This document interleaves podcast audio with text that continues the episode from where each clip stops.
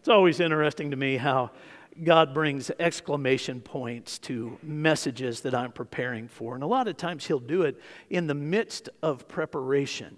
And He did just this past week. So I was going through a lot of different things, getting today's sermon ready. I got a text from a man who's been going through a difficult season in his life. That's the best way to say it. It's, it's been very dark, very hard for him. He's almost through it, not all the way, but he's almost through it. And he's at a, a new place in that season where he's able to say he is closer to the Lord than he has ever been in his life. And so there's an appreciation, even in the midst of the darkness, for the relationship that is not just growing, it is certainly not forming. It's been there for a long time, and it's not just growing, it is solidifying within him. So, in his text, he's communicating to me how happy he is to be walking with the Lord the way he is right now, even in the middle of a difficult, dark season. At the end of his text, he asks this question How do I make sure this never goes away? It's a good question. How do I make sure this never goes away? So I responded via text certain things that really are none of your business, but then I, I said, Turn to the book of Second Peter. Second Peter has some answers for you. And what I wanted him to see particularly was a progression of spiritual discipline, spiritual teaching that Peter lays out for us that does exactly what he was asking. It ensures that we never lose that closeness. This is 2 Peter chapter 1 verse 3. Listen to what he writes. His divine power has granted to us all things that pertain to life and godliness through the knowledge of him who called us to his own glory and excellence, by which he has granted to us his precious and very great promises, so that through them you may become partakers of the divine nature, having escaped from the corruption that is in the world because of sinful desire. For this very reason, make every effort to supplement your faith with virtue, and virtue with knowledge and knowledge with self control, and self control with steadfastness, and steadfastness with godliness, and godliness with brotherly affection, and brotherly affection with love. For if these qualities are yours and are increasing, they keep you from being ineffective or unfruitful in the knowledge of our Lord Jesus Christ. For whoever lacks these qualities is so nearsighted that he is blind, having forgotten that he was cleansed from his former sins. Therefore, brothers, be all the more diligent to confirm your calling and election. For if you practice these qualities, you will never fall. For in this way there will be richly provided for you an inheritance into the eternal, or an entrance, I'm sorry, into the eternal kingdom of our Lord and Savior, Jesus Christ. I love the way Peter gives us such a practical approach to assurance. You start with your faith, and then you begin adding things to it. And once you are fully ensconced in that new thing that you're adding to your faith, add the next thing. And once you are wrapped up tightly in that, add the next thing. And he says that it is this ongoing progression that keeps us from ever being ineffective and unproductive in our service to the Lord. Love that Peter does that. It is so practical and so helpful. Now, prior to that, in the great apostle's letter, he lays out some things for us that we need to see about God so that God can help us do exactly what we're talking about. Add those things to your faith. Now, here's what I mean. If you go back to verse 3, he starts out with his divine power. Now, that's talking about God, not about us. That's talking about God. And then Peter will go on in the next three verses to give us two other attributes of God that come together to give us a whole picture of who the Lord is. And when we understand in its entirety who the Lord is, then our walk with the Lord will be tied tightly to Him. Peter's not the only one to do that. There are other places in Scripture that teach us the exact same things, the attributes of God that we need to know that we need to hold on to. And once we know them and grasp them, our faith is immovable. I want to show you one of those other places this morning in the book of Philippians. The Apostle Paul talks about this, Peter talks about this. Pay attention.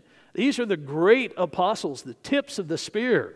When they talk about things like this, we need to sit on the edge of our chair, ready to grasp what they have for us. Join me in Philippians chapter 4, and I'll show you exactly what I'm talking about. Now, Peter just talked about the divine power. We, we called that one out. And he talks about these two other attributes. But let's go to Paul's teaching so that we can see these other two as they come to the top. And we'll also look at what Paul says about God's divine power. So we're in Philippians chapter 4. We're going to start in verse 10. And in just this one verse, we're going to see an often overlooked characteristic of God. And it should not be overlooked. Here we go. I rejoiced in the Lord greatly that now at length you have revived your concern for me. You were indeed concerned for me, but you had no opportunity. Now, before we get into this attribute, let's get a little bit of context because context is necessary here. Back in the book of Acts, Paul met this church in Philippi. Philippi was the capital city of the region called Macedonia in Acts, you can read about some things that happened there. Paul actually ended up in jail. There are all kinds of different things that happened while he was in Philippi. So many things happened that the leaders of that region said to Paul, We would just as soon you leave. Get out of here. We don't want you around. You are stirring things up. Leave. And they didn't mean just leave Philippi. They wanted him out of the entire region. They wanted him out of Macedonia. They wanted him out of the entire country, this Greek country. So Paul left. Out of deference to him, he left. That meant that he had to leave other churches behind, like the church in Thessalonica, the church in Berea, places that he loved. Paul left. When he did, he headed back to Jerusalem. When he got back to Jerusalem, the church in Philippi, and only the church in Philippi from the region of Macedonia, sent him money to support his ministry. They treated him like a missionary. If we skip ahead in Philippians chapter 4 to verse 14, you can get a little bit of context that helps understand all this. Yet it was kind of you to share in my trouble. And you Philippians yourself know that in the beginning of the gospel, when I left Macedonia, no church entered into partnership with me in giving and receiving except you only. Even in Thessalonica, still in Macedonia, you sent me help for my needs once and again. Not that I seek the gift, but I seek the fruit that increases to your credit. So Paul says, You're like the only partners I had. You're the only people that were sticking with me. But back in verse 10, he says that they had concern to continue giving, but they had no opportunity. Now, that's this interesting little glimpse into something that was going on that does require context in order to understand depth. Here's what happened. When he was in Jerusalem and the church in Philippi was sending him gifts, they did that as long as they knew where he was at. But then Paul got arrested in Jerusalem. He was sent to jail, and a long journey to Rome commenced. Took two years, two years before the church in Philippi found him again. And when they found him, their concern was actually realized through their ability to start supporting him again. Now, this is where this gets really cool, and this is where the attribute of God kicks in. When their concern and their opportunity came together, it was at a time when Paul needed it desperately. And that's how God responds. Now, you might be thinking, what are you talking about? Well, let me show you. For that, we've got to go to the book of Acts. Acts chapter 28. Acts chapter 28, verse 30.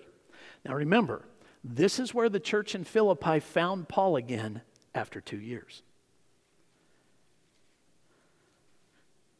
Paul is in prison in Rome. From Philippi to Jerusalem, tough things happened. But from Jerusalem to Rome, really tough things happened. There was a storm at sea. Paul was on a ship There was a shipwreck that ended up putting him on an island. There was an incident with a snake that he had to deal with. There was political uprising. There was some cool gospel preaching, but Paul was still a prisoner. And when he got to Rome after all of that difficulty, this was the crowning touch to all of his struggles. Verse 30. He lived there two whole years at his own expense in jail and welcomed all who came to him, proclaiming the kingdom of God and teaching about the Lord Jesus Christ with all boldness and without hindrance. Now, Paul was allowed in Rome to stay on house arrest, but he was still a prisoner, and he had a guard chained to him all day long and all night long. Chained to him. At least four times a day, they changed guards. Paul had to pay all the expenses. In order to stay on house arrest, came out of his wallet. It's not enough for him to be imprisoned, but he gets to pay his own expenses too. Isn't that cool?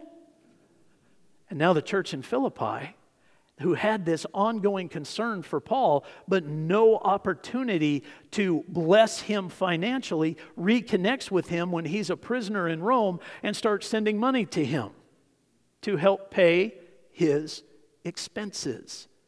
So if you're a, a note taker, you may want to write in the margin of your Bible, Philippians chapter 4, verse 10, because that's exactly what it's talking about in Acts chapter 28, verses 30 and 31. That's exactly what it is talking about.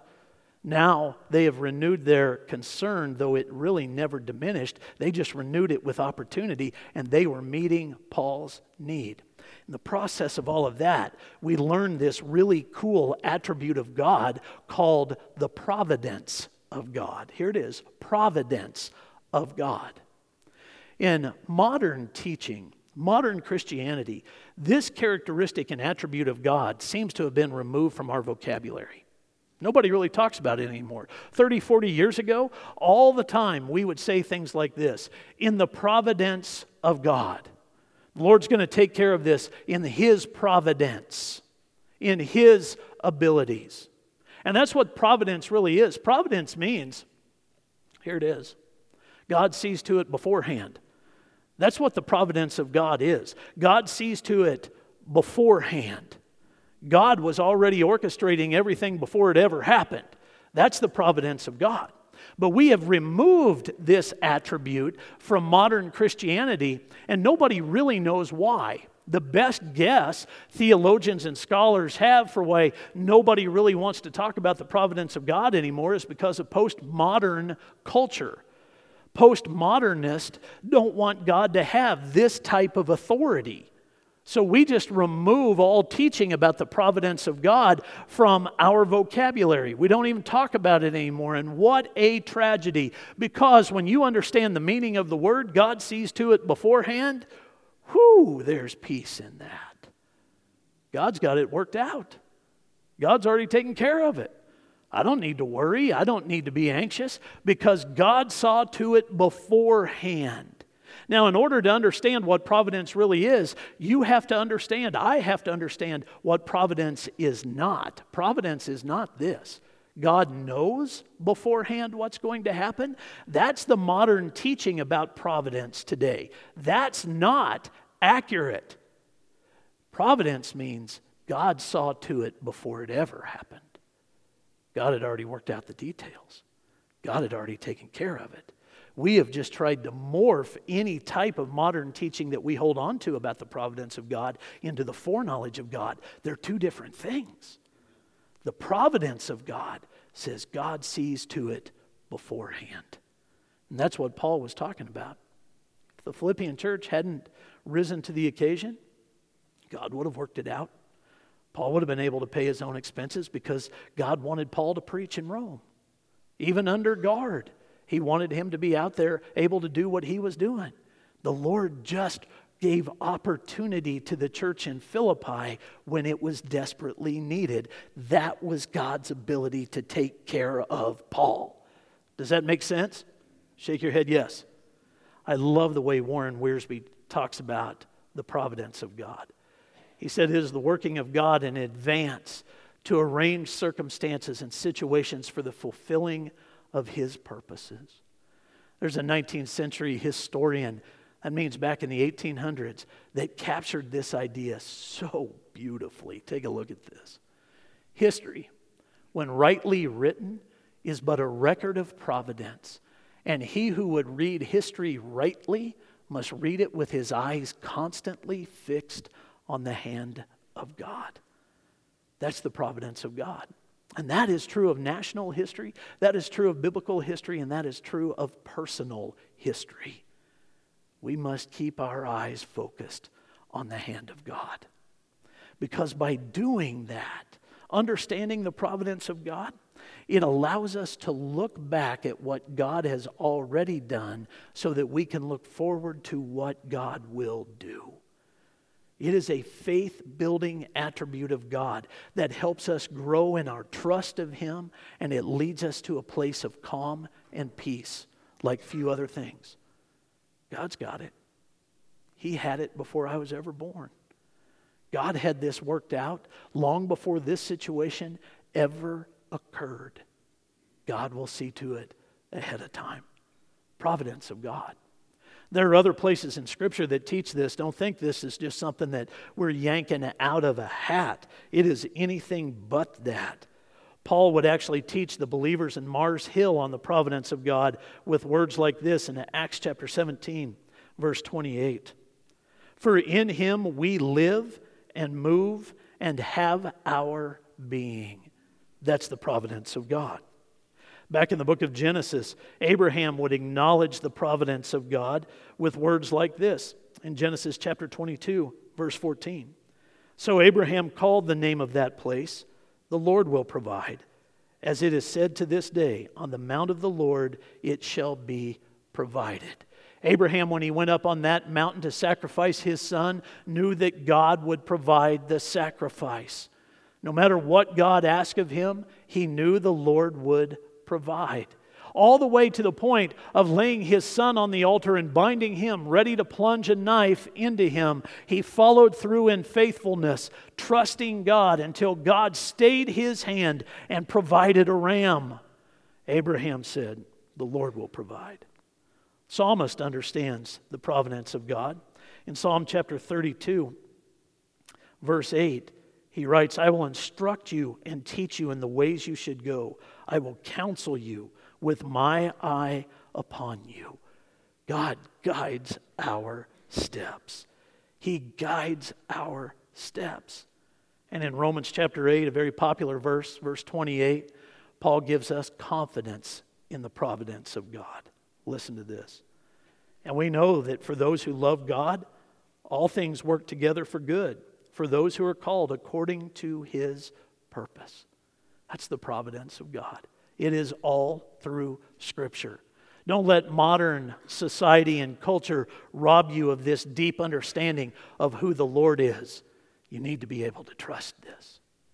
Well, that sets the stage for us to be able to trust how Peter started in 2 Peter chapter 1, his great teaching that we looked at just a few minutes ago. The divine power of God follows the providence of God. So we already looked at providence. Here it is now, attribute number two the power of God. The power of God. Let's go back to Philippians chapter 4 so that you can see how Paul talks about this. If you are a bold note taker in your Bible, then let me encourage you to circle two words. Now, I'll give them to you in just a minute. Let's go through this first, and then I'll give you the words. Verse 10, one more time. I rejoiced in the Lord greatly that now at length you have revived your concern for me. You were indeed concerned for me, but you had no opportunity. Providence of God. Not that I am speaking of being in need, for I have learned in whatever situation I am to be content. I know how to be brought low, and I know how to abound in any and every circumstance. I have learned the secret of facing plenty and hunger, abundance and need. I can do all things through him who strengthens me. I have always struggled, and it's a little hard to actually acknowledge this to you as a preacher, but I have always struggled with verse 13 because we tend to make it a proverb verse, and it was never intended to be a proverb. It was never intended to be a standalone verse that has its own wisdom wrapped up solely in that one verse. It isn't a slogan type of verse that we can just throw out to somebody and say, just listen to this in Scripture. It requires context. It requires the verses before it in order to make sense. Verse 13 reads like this I can do all things through him who strengthens me. Now, that's been printed on posters, it has been tattooed on bodies, it has been used over and over and over again, and in my estimation, oftentimes out of context. And that's always been my struggle with it. And I've struggled to reconcile it until this last week when I determined to myself, I am 52 years old and I've struggled with this forever. It is time to reconcile this verse so that I'm never guilty of using it solely as a proverbial teaching as well. I want to get to the bottom of it. So I went digging. And as I went digging, I found what I was looking for. The answer lies in the use of this word twice the word learned. Now, like I said, if you're a bold note taker, circle that word in your Bible twice. It's found in verse 11 and it is found in verse 12. I read this out of the English Standard Version for you just a few minutes ago, and that's the version that I was studying when I started this exploration.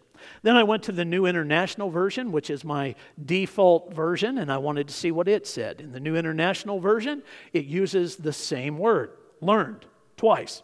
It's not inaccurate, not in the English Standard or the New International Version. My third stop, and usually when I'm looking in different translations, I follow this progression. I go from the English Standard Version to the NIV to the New American Standard Version. In the New American Standard Version, these same verses use the same word learned. I checked out a couple of other kind of goofy outlying versions to see what they had to say. Every one of them, same thing, used the same word, learned. And then I did what I should have done early on. I went to the old King James. I don't like going to the old King James because it's hard for me to read. I don't speak King James English. And so reading the King James Version of the Bible is difficult for me. For some of you, it is not. God bless you. For me, it is. And so it's always kind of a last stop. I don't go there as often as I should. But in this particular case, I am really glad I did. Let me show you what I found. Take a look.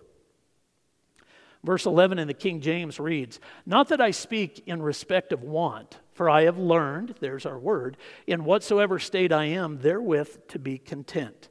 Verse 12 I know both how to be abased and I know how to abound.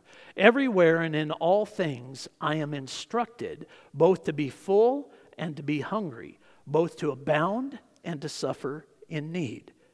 Verse 12 has a different word instructed. Now, in the original language, when I said that there's no interpretation problem with using the word learn twice in this passage, I mean it. To interpret it that way, according to the, the scholars that I trust, there is no problem with it. But this is just a little deeper and a little more accurate. Because in the original language, the word instructed, and they are two different words, even in the original language learned and learned that we see in the ESV, two different words. So in the King James, we see learned and instructed, yet they can be interpreted as learned and learned. In the original language, the word instructed carries this meaning to be initiated into the secrets. To be initiated into the secrets. In verse 11, that word learned that we just saw means exactly what we think it does it's educational. We've learned. This is a little different, a little more mysterious. Caused the Bible nerd in me to just go crazy, to be initiated into the secret have been initiated into the secrets of God. So I want you to listen to this utilizing that definition. I know how to be brought low, and I know how to abound in any and every circumstance. I have been initiated into the secret of facing plenty and hunger, abundance and need. And back in verse 11, Paul would say, Not that I am speaking of being in need, for I have learned in whatever situation I am to be content. He's been initiated into the secrets that have led to contentment.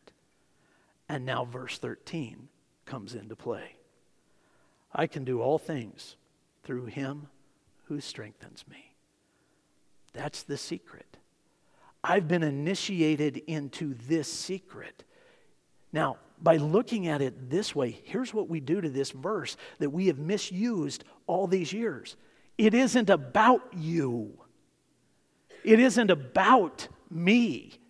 We start this verse out, I can do all things through Christ who strengthens me. And instantly, because the way the verse starts, this is where the proverb part of it comes into play. We think it's about us, it's never about us. I've been initiated into the secrets, it's about God. It's about God. It's about what He can do in me and through me. And when I rely on Him, what can happen? It's not about me. We might do well to actually read this verse this way I can do all things in Christ, which strengthens me. It's about the relationship. The relationship strengthens me so I can face whatever I have to face, whatever I have to face. When we understand this type of teaching, when we have been initiated into it, it allows us to have a firmer grasp on things like this in John chapter 15, where Jesus says, I am the true vine, and my Father is the vine dresser. Every branch in me that does not bear fruit, he takes away, and every branch that does bear fruit, he prunes that it may bear more fruit. Already you are clean because of the word that I have spoken to you. Abide in me, and I in you. As the branch cannot bear fruit by itself unless it abides in the vine, neither can you unless you abide in me. I am the vine, you are the branches. Whoever abides in me and I in him, he it is that bears much fruit. For apart from me, you can do nothing. There it is. I can do all things through Christ who strengthens me. I can do all things in Christ which strengthens me because he's the vine. And without him, I'm nothing. Without him, I got nothing. Without him, I can accomplish nothing because it was never about me. It's always been about him. Understanding the providence of God leads us to understand the power of God. And when we understand those two things, here's what we get to rely on according to Philippians 4 the promises of God. The promises of God. Let's go back to Philippians. Paul says this, starting in verse 18. We've already talked about 14 through 17. They gave us context for what was going on. Here's verse 18 I have received full payment, and more I am well supplied, having received from Epaphroditus the gifts you sent, a fragrant offering, a sacrifice acceptable and pleasing to God. And my God will supply every need of yours according to his riches and glory in Christ Jesus. To our God and Father be glory forever and ever. Amen. Verse 17 sets the stage for what Paul was just saying. Not that I seek the gift, but I seek the fruit that increases to your credit. Paul, because he understood the providence of God, he knew that his needs would be met. But because he cared about this church in Philippi, he wanted them to experience the great joy of giving, the abundant joy of giving. And so he was happy to receive the gift from them, the gift that Epaphroditus carried to him in Rome so that he could pay all of his expenses while he was in prison. That just makes me smile all the time. Oh, by the way, you're not only locked up, but the bill's on you. You take care of that. God already had it worked out. But Paul wanted the church in Philippi that had been so faithful to him to experience a deeper, richer blessing. It is the deeper, richer blessing of giving. And here's how Paul laid it out. Did you catch this? He said, You have met this one need for me. Now my God will meet all of your needs. You've met this one need for me. Now my God will meet all of your needs. And the promise of God is that the Lord will do that according to his riches in glory. Now, cool thing is, at no point did Paul say, God will meet all of your greed. He said, I will meet all of your needs. He will meet all of your needs. That's the wonderful multiplication of giving. It is a cool spiritual discipline, an incredibly cool spiritual discipline. So much so that the multiplication of their gift is still growing 2,000 years later. 2,000 years later, the gift of the church in Philippi is still growing and gaining momentum because every person that reads Philippians chapter 4 hears about it and is inspired within the discipline. That's the way the Lord magnifies the gifts that we bring before Him. It is an amazingly cool thing that I wish I could explain to you, but it is way beyond my understanding how the Lord does that. He magnifies those gifts 2,000 years later. That's the kingdom of God. That's how the Lord pulls all this off. Man alive gives me goosebumps thinking about how God does that. And so now in Philippians 4, Paul's saying, I want you guys to have that blessing. I want you to know that my God will supply all of your needs according to his riches and glory. You don't have to worry. The providence of God has already seen your needs. And because of your faithfulness, God is responding to what you have to do. Wow. Wow. That's the way the Lord does it. The providence of God helps us understand the power of God that we might rely on the promises of God. And this discipline of giving is one of the most tangible ways that we can do that. If you need a testimony for how that works, visit with me or with Tina after church and we'll tell you about a lifetime of giving because we both grew up in homes where our parents taught us what it meant to give to the Lord. So long before we knew each other, we both had a practice of giving already in place. When I got my first job shoveling walks at three years old because dad believed we should work, at three years old, I'm out shoveling walks, had to go home, mom changed the diaper, go back out and shovel. Dad said, Now, they paid you 50 cents for that. Five cents of it has to go to the church. That's just the way dad did it. When we started mowing yards, dad said, You got paid a dollar for mowing that yard. 10 cents of that goes to the church. That was when I was four. He didn't let me play with power equipment until I got a little older. And on and on and on and on it went. And the same thing was true for Tina when she babysat. And then when she started working at a pharmacy. And every job since. And when we got married, there was never any discussion for us on whether giving would be a part of our budget, whether we were in good times or bad. It didn't matter. There's never been a discussion between the two of us. Not one time in, in 30 plus years of marriage has either one of us said, maybe we shouldn't give to the Lord because we're not sure we're going to be able to make it this month. That's never happened. That has never happened because we have always trusted the promises of God. And we will tell you, both of us, that God has always met our needs according to his riches and glory. That's the cool thing. And sometimes those needs were met on a very base level, but the best part about that is we remember those moments because that's how God met our needs. And we get to tell the story, and the Lord magnifies it. And He continues to do that. So if you need a testimony, you talk to us and we'll give it to you.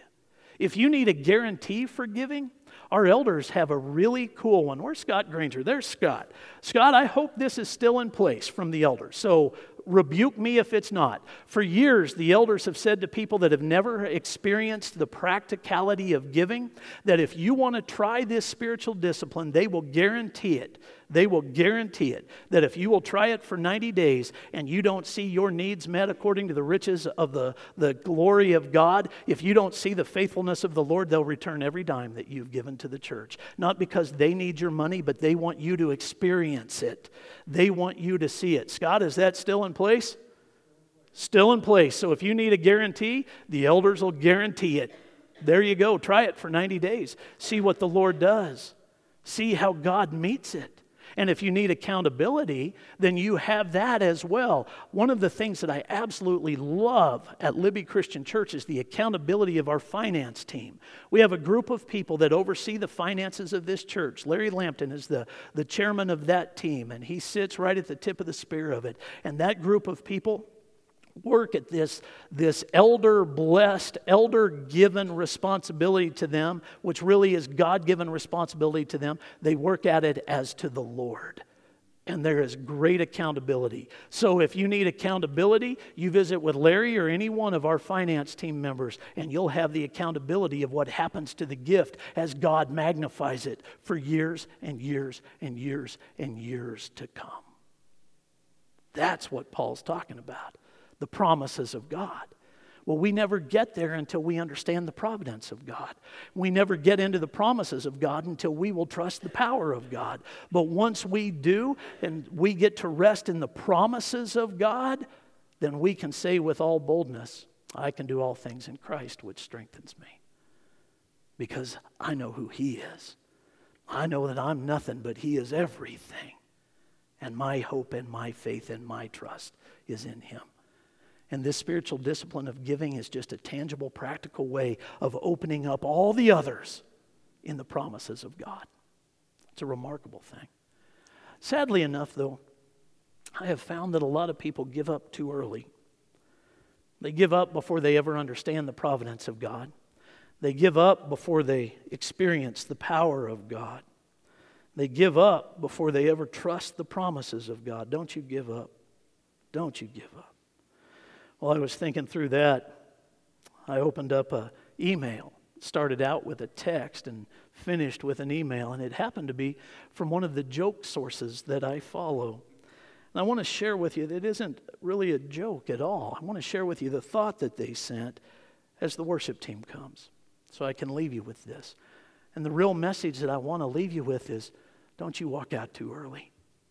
Don't you give up. You stay with the Lord. And here's why. A professor stood before his class of 20 senior organic biology students about to hand out the final exam. I want to say that it's been a pleasure teaching you this semester. I know you've all worked extremely hard, and many of you are off to medical school after summer. So that no one gets their GPA messed up because they might have been celebrating a bit too much this week, anyone who would like to opt out of the final exam today will receive a B for the test. There was much rejoicing in the class as students got up, walked to the front of the class, and took the professor up on his offer. As the last taker left the room, the professor looked out over the handful of remaining students and asked, Anyone else? This is your last chance. One final student rose up and opted out of the final. The professor closed the door and took attendance of those students remaining. He said, I'm glad to see you believe in yourselves. You all get A's. Don't walk out too early because God's already given you an A. That's the promises of God. You stay with Him. You stay with Him. And you see what happens because the God we serve is all powerful. In fact, He is the author of divine power. And in His love for you, in His providence, He has seen to your life beforehand. Trust it.